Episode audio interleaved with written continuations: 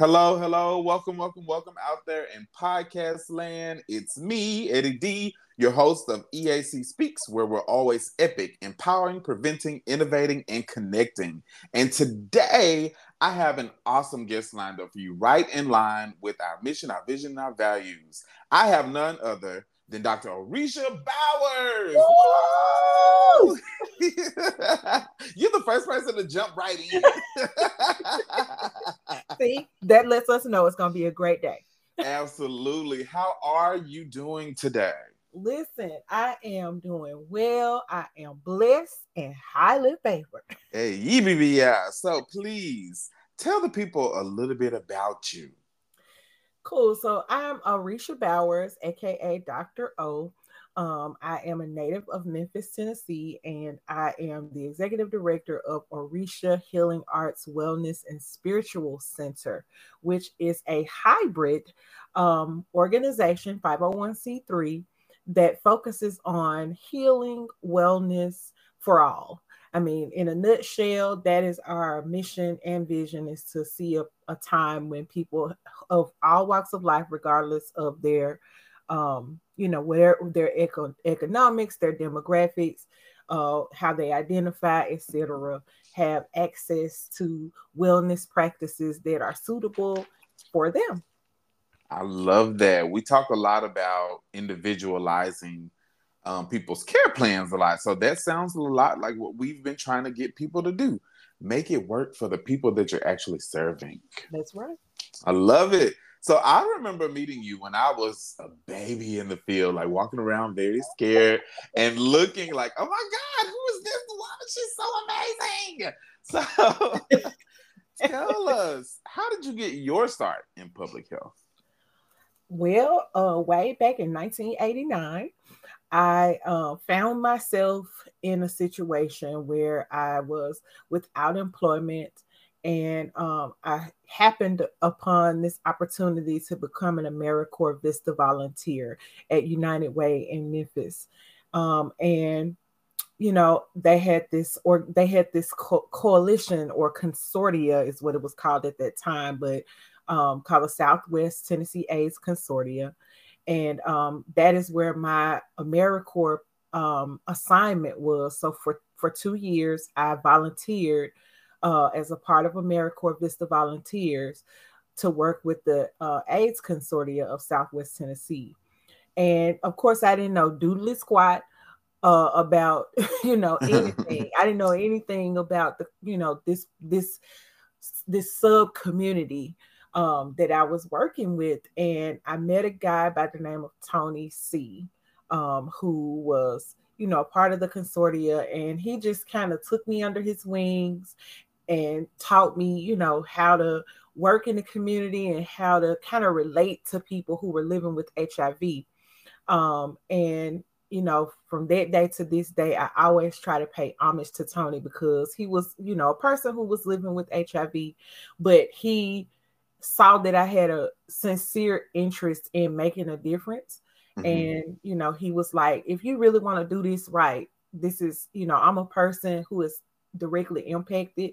And this is this is what we need to see as a, you know, as a community. This is what we're looking for. So if you really want to do this, this is the way to go about it. And so I have to pay tribute to him at all times because he really kind of I was like his sister you know, his sister from another mister. You know, he taught me about, you know, bio culture, gay life, you know, what it, what it meant to be HIV positive, you know, some of the struggles and barriers that people who were living with HIV were having at the time. And, you know, uh, unfortunately, you know, he passed away.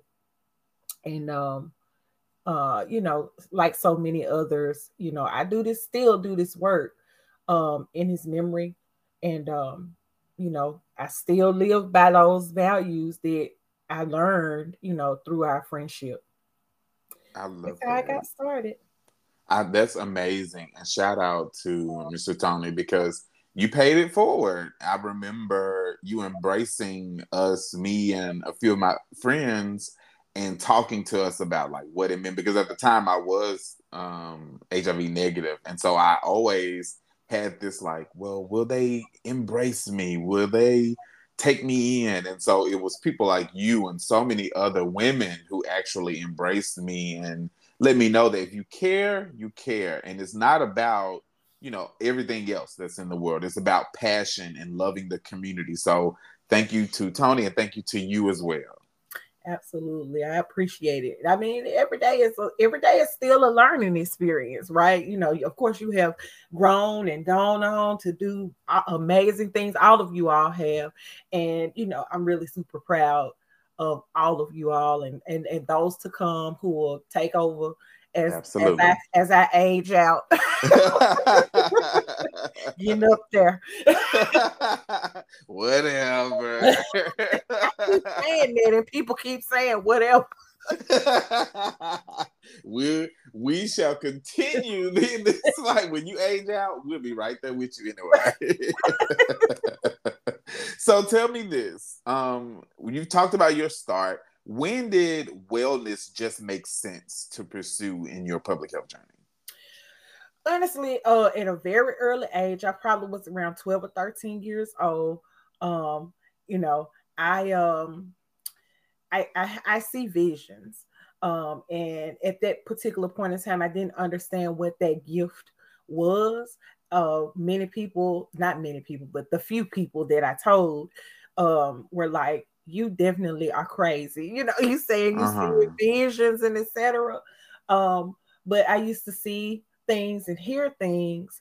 Um, and I learned in my, you know, as I aged to, you know, to understand that gift and what that meant. But around the age of 12, you know, I started using um movement and dance as a way to kind of cope with different things that was going on in my life. Of course, all of us have those typical uh, teenage struggles uh, that we face, you know, because we're coming into ourselves. Um, but at that particular point in time, my mom became ill um, with um, cancer, and it was kind of a really progressive um, process for her and my way of coping with you know sort of this shock of her having this illness and having to get chemo and radiation and therapies and all these different things. Because as you know in in black community in, in black households you know it's kind of just do what i say and don't ask any questions. So i didn't have an outlet to really deal with, you know, how I was feeling other than movement. And so I would say uh, that is the moment when I really realized that, you know, there were there were some things that I could do that, you know, that were mine. I didn't have to pay for it. You know, I could just turn on my radio in my room and move around and it just helped me to like calm and settle myself and you know get my mind right to mm-hmm. face another day, you know. And I didn't have to talk. That was like the most important part of it. I didn't have to try to find any words. I didn't have to try to explain anything to anybody. And mm-hmm. like I said, the biggest thing for me was I didn't have to talk. I could just move around, cut my radio on, move around in my room. I could close my door. I didn't have to you know, access anybody else. I didn't have to explain anything. I could just do what I needed to do and be as wild and free as I needed to be so I could face another day. That's amazing. And now you're sharing it with other people. So tell me about the um, Healing Arts, Orixa Healing Arts Wellness and Spiritual Center. When did it get its foundation? Absolutely. So um, it started off as a master's thesis when I was working on my master's in women gender studies. Um, I had this brilliant idea to to write up, you know, write up my project, and um, Dr. Uh, shoots, I can't think of his last name right off the top of my head, but I called him Dr. Charles. He um, you know, was a professor of anthropology at that time, and he was like overseeing my capstone project. And he helped me, you know, to think through my idea. And I piloted uh, the project at CAP Incorporated in Memphis, Tennessee. Oh, yeah. With a group of people who were in substance use treatment. Um, and basically, we we started just experimenting together, experimenting with um, the folks at Cap Inc. Um, in Memphis. I approached their ED, and you know, I was doing this as a capstone project for my master's thesis. Um, I was getting my master's in women and gender studies, and I talked to um, one of the professors there there at that time about my idea, and he said, "Well, why don't you do it as a study? And that way, you can get some kind of preliminary information, you know, you can see." And we started off on a six weeks pilot um, at CAP. I was working with uh, a group of twenty people who were uh, people in the women's um, treatment program there, and those ladies, you know, sort of took a pre survey to say, you know, how they were feeling, you know, what they wanted to accomplish, why they wanted to be there, and etc. And then after six weeks of doing, you know, work with them, they did a post uh, survey about, you know, what they were feeling, if they got anything out of it, what they want to do it, if it was something that was ongoing. And we had like a 90% success rate with folks. And so basically in 2020, I decided, okay, you're almost 50. you need to you need to do this or or not. so I became an official nonprofit um, and I received my first grant uh, three years of it's been three years now. And um, you know, I I've been going ever since. I think the thing that has life has been um, people who trust me to help lead them on this journey. So, you know, we're we how we stay, you know, going is to keep like re- revising, keep reimagining, you know, keep tweaking um, the program to fit people, you know, and as we meet new people, we add new things and we try new experiments and you know get input from the people who have been a part of the program and that's what keeps us going. I love that. So what do you say to someone out there who may have an idea um, about a service about an organization about anything that the idea is there but they may be afraid to put it into practice what do you say to those folks you know what? I have I for many years I sat on my idea because I didn't think people would like it, or I was scared somebody might try to steal it, or what have you, or just all those kinds of fears. So I do like personally understand how that can be. But what I would say to that individual is trust it within yourself. Know that you are divinely connected to the universe and to your ancestors and to all those who have come before you. And your gift and your your idea somebody in the future in the present and in the future needs you to do your idea their their blessing is connected to you doing your assignment. And when we think about the responsibility of that, it can help us go, you know, beyond our fears. You have to do it because if if you don't do what you're supposed to do in this life, whatever your purpose is, whatever your, you know, vision is, somebody's not getting what they need because you scared, you know, to to try.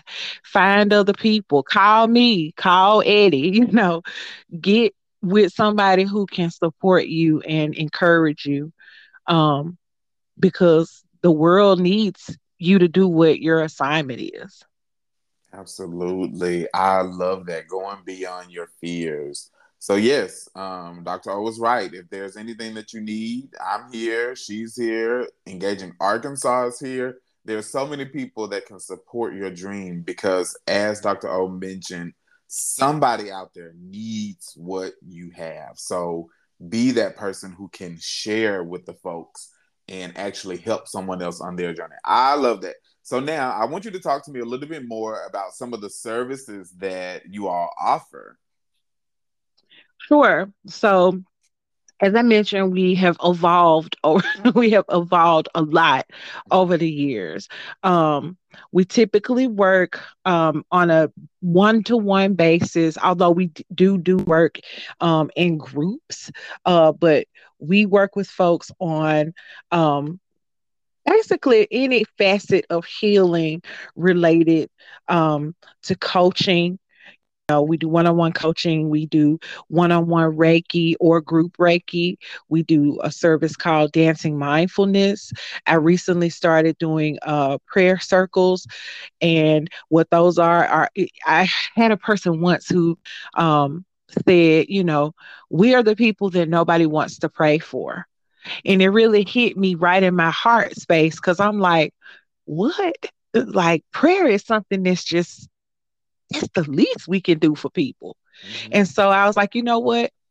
Anybody that anybody else that says that, let them know that I'm willing to pray for them. If nobody else is, I'm willing to. They don't have to do nothing but text me and say, "Hey, I need you to pray for me," um, or "Hey, I need this specific thing," or whatever it is, you know. But I started doing prayer circles. I do them every Sunday at three thirty-three, and I won't get into the significance of numbers, but um, I started doing that because someone made that statement. Mm-hmm. Um, I do a service called Mindful Merging, which is teaching groups of people about um, mindfulness and what it is and how you can use it. Um, I do sound healing, um, expressive arts training, and uh, radical self care planning. And again, all of these services are available to individuals um, on a one to one basis or in a group. Lastly, I'll talk a little bit about that. There's a, a online support group that I hold every Tuesday 6 um 6 p.m. Central, 7 p.m. Eastern, and it is a harm reduction based group. We have, you know, podcasts that we watch together. We have sometimes we have live in-person meetings, sometimes we may watch a documentary. We do all kinds of different content in that space just to have a, a safe place for people to come to to get information um, you know, to talk to other people, you know, to be in community because of COVID. So many people have been isolated. And so um, that group is there, you know, for people who may be out there in community and they don't have anybody that they can connect with. If they have access to the internet and Facebook, they can connect within that group with other people. And, you know, same thing, it was something that a participant um, in the program said can you create a virtual space? It doesn't have to be somewhere where we go and tell all of our story and tell all our business, just somewhere where we can go to look for information or to find entertainment or, you know, learn something new. And so that space was that. That's amazing to know that um, a lot of these things came from folks just saying that they needed something. So if you're out there listening, organizations, listen to the people. They're going to tell you what they need, what we need mm-hmm, as mm-hmm. consumers mm-hmm. of your service. So being adaptable is really important in anybody's journey to healing. That's right. I used to think that I needed to be there. you know, I needed to do um something for people. But what I've learned over the years is that people really want to do things for themselves. Mm. They really want just to get access or just to have the information. They don't necessarily want or need someone else to do it for them if that makes sense and so mm-hmm. that's one of the the big things that participants within my programs have taught me is that no i don't need you to be there can you just make the space and and I'll use it as I need to. And so that's the thing for me is just, you know, always being willing to, you know, make sure that, you know, the content things are scheduled people are getting the notices and things like that but they don't need me to you know hold their hands they they really don't want that and um and so that for me has really been empowering too because it allows me to you know move on to create other things and do other things and and still just kind of manage those opportunities yes Love that giving people their own superpowers, basically. That's mm-hmm. amazing. So um, earlier in the season, we had um, a therapist, Mackenzie Davis, come in and talk about the different forms of therapy. And she also mentioned expressive arts. So tell me, what is like the basics behind expressive arts? Cool. Um, so expressive arts is a form of therapy um, it's using you know arts based mediums like painting journaling um, coloring you know poetry um, it can be journaling it can be um, dancing it can be photography yoga it can be any form of um, artistic expression that allows a person to process their feelings without the requirement of talking. Um, and so most of the times people use expressive arts, you know, sort of as an addition or an or sort of an on-ramp to help a person be ready to go to talk therapy. Um, you know, or as an alternative if a person is stuck in their process. It just helps give them another tool they can use to be able to express whatever is coming up for them. You know, there's a whole science behind expressive arts because our brain does something different when we talk. No matter what we're talking about, we have filters that come up, right? But when you're using your artistic brain, those filters aren't there. And sometimes you can unlock and get deeper um, when you don't have those filters in place, you know. So that's that's sort of the in a nutshell the science behind expressive arts. Mm, that's great to know that there are so many different forms in itself of what expressive arts is. Um, and what we we haven't really talked about in I know we do a lot of work in HIV and on this side of the world we don't talk a lot about the other forms of therapy where you said you don't have to talk, where you can right. just do the expression, whether it's um, coloring or writing or drawing or dancing, whatever it is. How do you think that can be included in the work of HIV, or how have you included that in the work of HIV? So, for you know, so when you think about um, trauma informed uh, work. You know, that's a big buzzword out in the world when it comes to HIV and other sort of intersecting, um, you know, community issues that that we're you know trying to address um, mm-hmm. as providers you hear people say trauma informed trauma informed um, and so for me i define an hiv diagnosis uh, as a traumatic experience right? It's traumatic for the person who receives that diagnosis and everyone connected to them that's a part of their network. Um, and so for me, I think one of the one of the easiest ways um, to approach it is to think about it as a wound. You know, if you if you if you hurt your knee, there's a scab that starts to grow right? But if you don't take good care of it or if you don't have the right tools, then it can become infected. And you sometimes have to take this scab off so that the wound can get air and get get you know refreshed and put the right medications on there so it can heal properly. So for me when i think about you know expressive arts um, and these different modalities they're tools that a person can use to help uproot any infection or any, you know, negative thinking or, you know, um, past trauma or trauma that's going on now um, that may be stopping them from getting better. You know, they may have negative thoughts about medication or they may have something going on as to why they aren't, you know, where they want to be. And so that for me is why uh, I think of what I do as a, a, a trauma informed approach uh, to helping people get the healing that they need. I, I'm very quick to tell people, you know, I'm not a replacement for a therapist. You know, I'm just a bridge that you can use until you're ready to get in a relationship with a therapist. And when somebody's ready, you know, I make referrals. I keep my little book, you know, for when people are ready. If they want to go to treatment, like they don't have to be abstinent from drug use or doing sex work or whatever it is they got going on. Like I don't have any of those requirements. It's judgment free.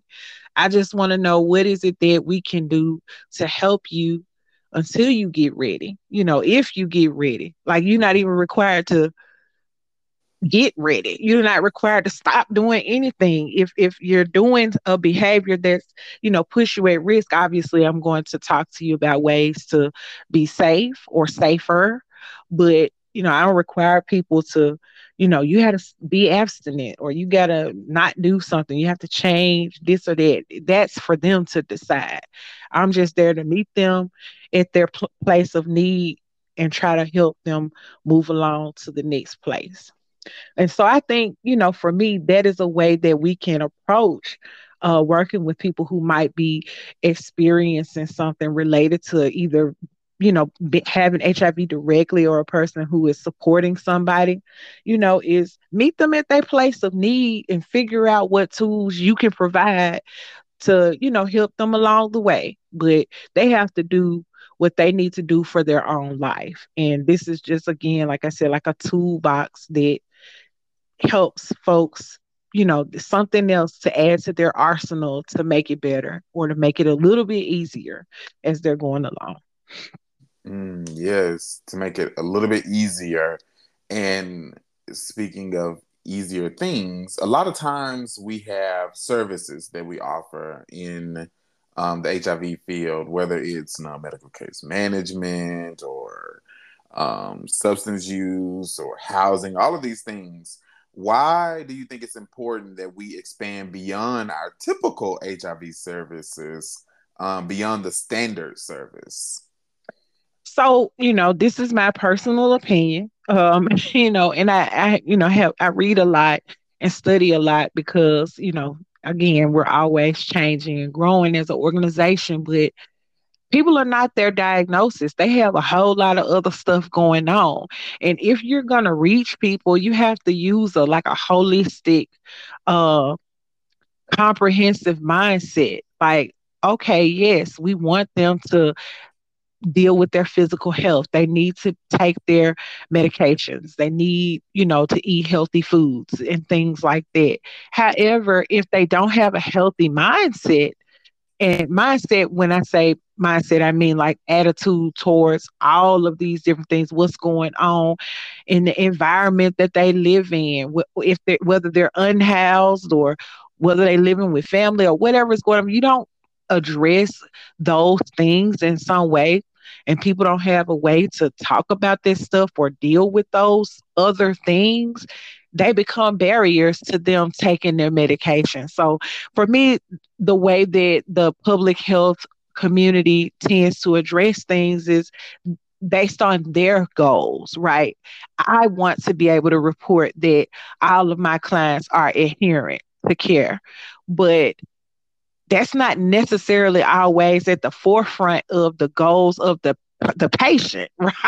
Mm-hmm. They may mm-hmm. be thinking about, hell, I got to find somewhere to live. Mm-hmm. you know, I got to be able to pay my bills, or I'm just having a really crummy time right now, and I don't have anybody I can talk to about it. I need to get it out. Oh, I'm ready to pop off at the next person that say something to me about HIV because I'm tired of talking about it, right? They may have anything going on, and so for me, it's like, how can we use these other tools to help a person feel more cared for, right? To help a person, you know, knock down other barriers that might not have anything to do with them necessarily taking their meds every day, but it might just make it harder for them to do it. You know, they're not in the right mind frame. And so you know, they or they've given up. They're tired of taking medicine every day. Like, eh, you know, all kinds of things come up for people. But I just think that the more that we can address the whole person, um, the more successful we'll be in, in terms of eliminating HIV as an issue. Right? Mm-hmm. If we teach people about their bodies, you know, I don't assume because somebody's a certain age that they even know about their body. Mm-hmm. Right. So sometimes we got to do some adult sex ed, you know, right. and help people understand like, okay, you can still, you know, have sex and get your pleasure, but this is how you can do it in a fun and safe way. You know, things like that that help people to be better and feel better about their life. Yes, and be more aware. That is, yes, that's the goal. I love that. So um, one of the reasons uh, there are many reasons why I wanted you on EAC Speaks, but one of the reasons I um, saw online was that you all are hosting a women's wellness retreat series. and you spell women with a Y. Language matters. Now tell me why you included women with a Y. So of course, like I said, I like to I like to learn. I like to um be, you know, uh sensitive and respectful. And more than anything, I like to make sure that I'm, you know, on top of um, elevating people's full humanity. So I did some research on the word woman, like from a linguistic standpoint. And I discovered that people were, you know, using uh, different ways to express, you know, express the root word of expressive arts express this identity of woman like and so i started looking into that and i found that you know that the, the the spelling W O M Y N was one of many uh, alternative spellings for the word um, used by some feminists, right? And then you know, as I was digging a little bit deeper, um, I saw where people were wanting to avoid using the spelling M A N um, or M E N as a part of the word, like it's sort of a reclaiming of that identity. And we see this happening a lot, like we see this happening within the LGBT um, community where folks are, you know, identifying in different ways. And so this is sort of, you know, akin to that. Women, um, you know, reclaiming their identity. And so, um, for me, my interpretation of that is, you know, like an expansive, uh, safe and inclusive environment. You know, I'm allowing our registrants, um, retreatants, I should say, uh, to identify themselves in whatever way that they as a woman. And we know that there are many ways, right? And so mm-hmm. that is definitely about inclusion and making sure that we're creating a safe space where people feel centered, um, not because of a gender marker, but more uh, based on their way that they express what it means to be a woman. Gotcha. So that is beautiful. Now, tell me more about the retreat series. I know that there are multiple parts, but tell me a little bit more about it. Cool. So the retreats, um, again, along those same lines of women being able to like reclaim their identity and, you know, define for themselves what it means to be a woman. I wanted to create a space um, where you know we, we can come together and pour into each other and receive from each other um, and so the retreats are an opportunity for us to spend time together in community, have some really important conversations about identity, about mental health, about sexual health, about physical health. So we have facilitators who will be coming in to address those different areas and working with the women so they have the opportunity to try on some wellness practices. We have yoga instructors, we have, um, you know, folks who do sound healing, we have other folks who do, um, you know, yoga. Um, massage, who are counselors and therapists, and you know, on and on and on. You know, entrepreneurs, people who have written books. You know, just it all different walks of life. You know, so all of our facilitators identify as women. They're different ages, different.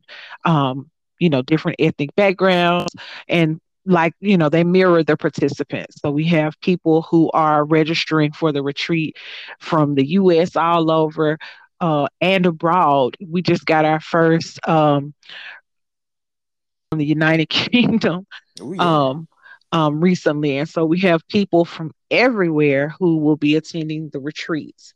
And what I love about it is that we're creating the space. So, you know, just to be clear with folks, this isn't, you know, my opportunity per se, because I won't be facilitating much. Um, I am, you know, creating a space where other women entrepreneurs who like as you mentioned at the beginning of the of the record of, of the session uh, people who had an idea or you know changed their career after 20 or 30 years and decided they wanted to do something different these are people who are like myself you know trying to do better, trying to evolve, trying to grow, following a dream, want to show other people how to follow their dreams and how to thrive. Um, and so that is the exchange, right? I'm just creating a container, and these folks, facilitators, and registrants are coming together, and we'll see what happens when we all come together. There'll be magic and beauty and love all around. Okay. Yes, and I want to be uh be I, I don't want to um forget to say that one of the retreats is designated for people of transgender experience because we know um, as a community. And you know again also from the feedback of the participants we're not yet ready to share uh, spaces yet. Um, and so respectfully we have a space that is coordinated and curated by women who identify as trans um, you know, and the facilitators for that um, conversation will also be people who are leaders and, you know, people who are part of that community. So I just wanted to name that because they have a specific space that's designated. Um, and our hope for the future is to be able to create a container for men. Oh, yes. All around. Let's just let's just do it all around, okay? yeah. yeah. So um, I know you mentioned that you are looking for um, facilitators as well. That's a chance for folks to get involved. So you mentioned leaders, and, and that is very inclusive as well. You are a leader, whether you think about it or not. That's right. Um, if you have an idea or if you want to get involved, how can people find you or the, the um, retreat series? So if you want to reach out to me, you can reach me on my website, which is Orixa, O R I X A wellness.com. Um, if you are a person who wants to register for uh, one of the retreats, you can register. Uh, you can find us on Eventbrite um, and you can register through Eventbrite. Um, and it's called Orisha's Women's Wellness, and women is spelled W O M Y N, Women's Wellness Retreat. There's one in July, September, October, and December. Um, the events that are in July and September will be held in Memphis, Tennessee, which is close to Arkansas. Um, and the retreat in December uh, also the retreat in October will also be in Memphis, but the retreat in December will be at the Elohi Retreat Center in Georgia. Um, and so, you know, again, folks can find all the details on Eventbrite, or they can reach out to me directly through the website um, and just shoot me an email and uh, and we can talk. If someone's interested in being a facilitator like you said if you got an idea i'm open. Let's talk about it. I'm still mm-hmm. recruiting uh, facilitators for september um, and uh, october and december. So let me know um, you know our retreats are free so okay. all you have to do is yes, all you have to do is register for the retreat. There's no uh, cost to attend. There is all of the lodging and the food uh, and materials are provided. Um, and so yeah, come on out. Let's have a good time. Yes. And y'all, again, it's orixawellness.com. That's O I R X A wellness.com. Get on there. And it's only on Eventbrite. Don't on. don't be lazy. Just rewind the, the recording. That's right. Or you can find us also on Facebook too. So yes. yeah, go on, on there and get to looking and start booking. yeah. I love that style. Booking. That's amazing. And if you are in Arkansas and you want to travel, there may be some opportunities for sponsorship that folks may have across Arkansas.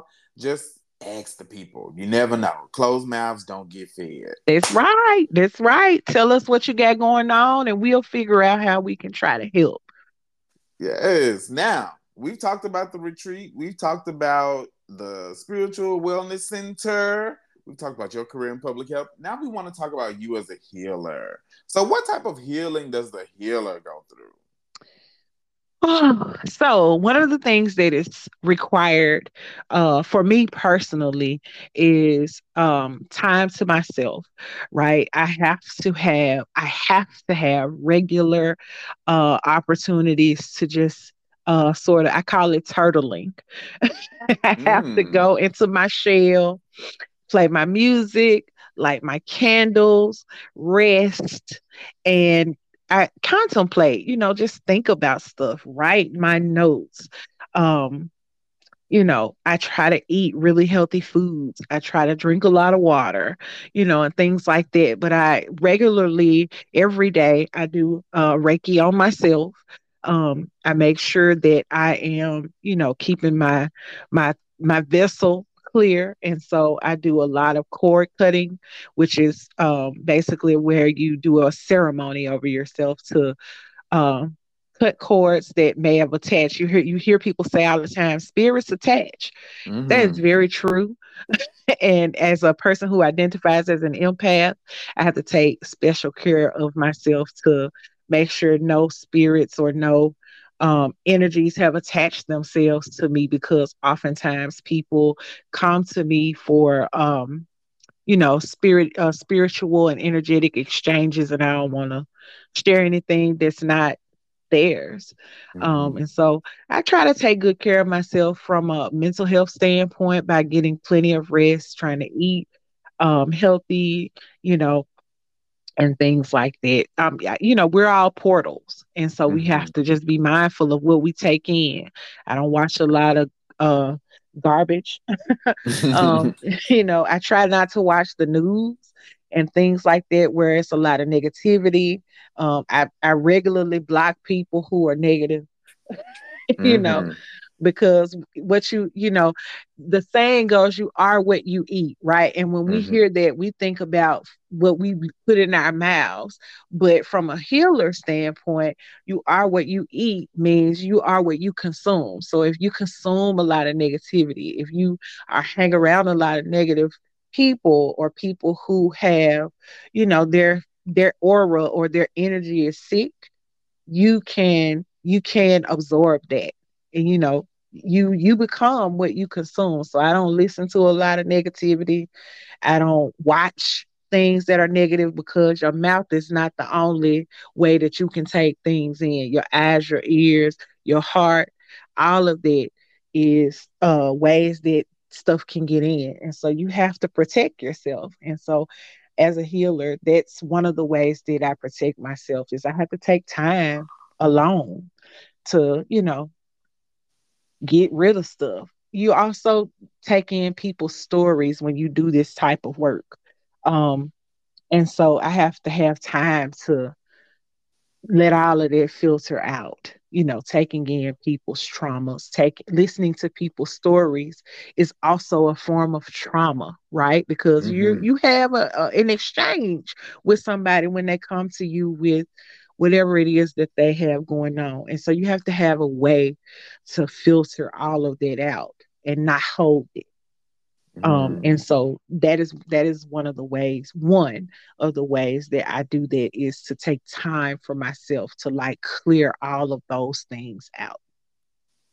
Gotcha. Yes, you mentioned something. Taking care of your portal, your vessel, is really important, especially when you are um, out here dealing with people. And I say dealing with people when you are working with folks, no matter your position, whether you that's right work in HIV as a, a outreach worker or director, a leader, or whether you work at what you know anywhere 7-eleven walmart mm-hmm. that's right you, you, interact with people at that point and a lot of us interact with our family our friends so there's any time that you come in contact with someone there's a, pl- a chance for you to consume something that they've left with you mm-hmm. and you have to get that out you have to you have to you know um, know what's yours to hold. And oftentimes, and I say this very unapologetically, lots of times as people of color, we are conditioned to, you know, allow people to dump all over us, right? People mm-hmm. come and, and and we think, oh, just pray about it and etc. and etc.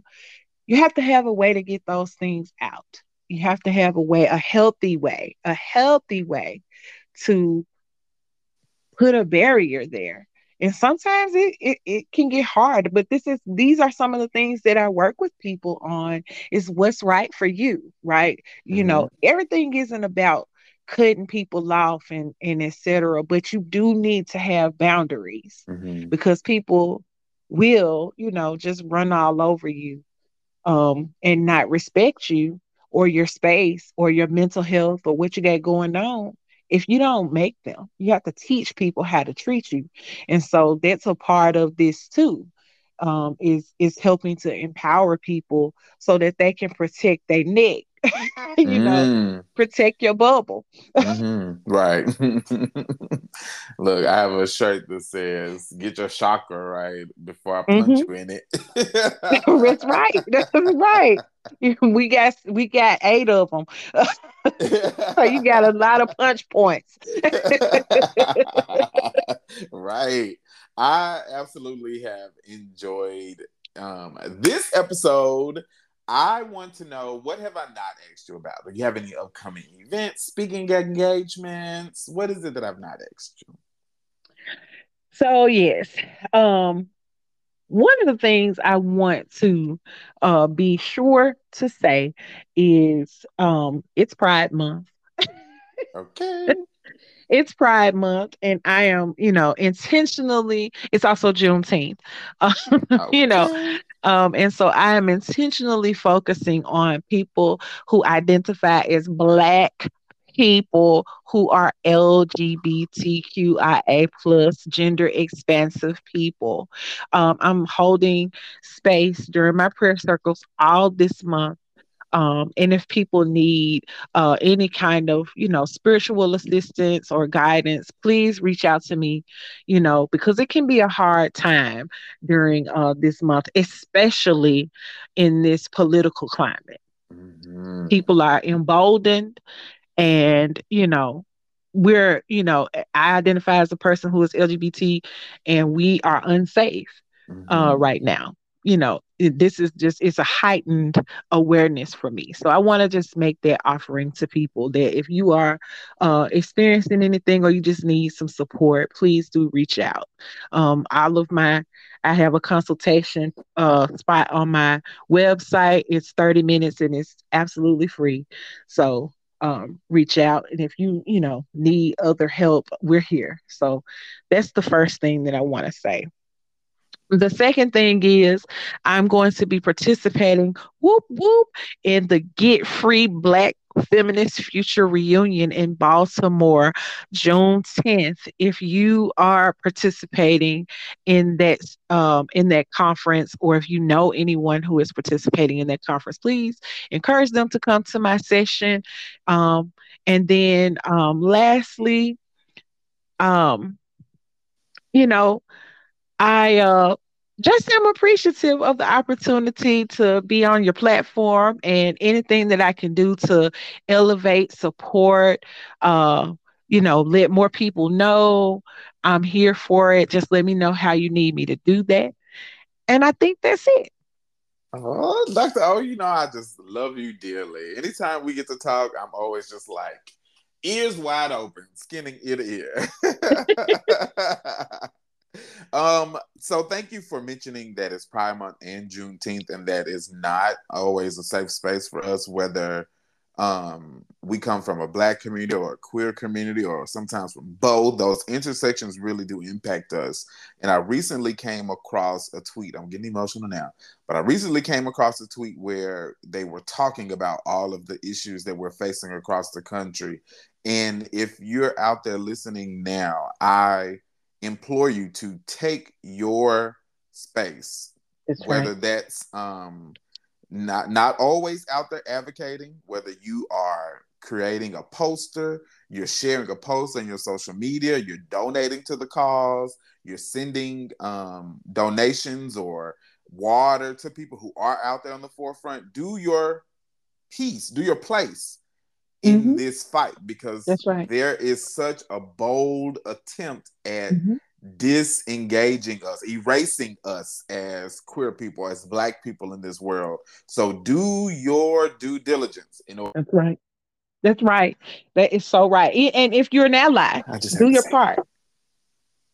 If you're an ally, do your part. Make sure that you are sh- uh, showing up um, and supporting uh, people who are on the front lines, trying to, you know, um, dismantle these attacks. Do your part. I love that. Thank you for just giving me the words I couldn't think of a moment ago. Like, we all have to do our part. We all have to do our part because it's us today. if they're successful, it'll be I want to thank you again, Dr. O, for joining me on EAC Speaks. And stay tuned for the next episode, y'all. If you want to be a guest on the show, hit us up. And until next time, it's Eddie. Ciao.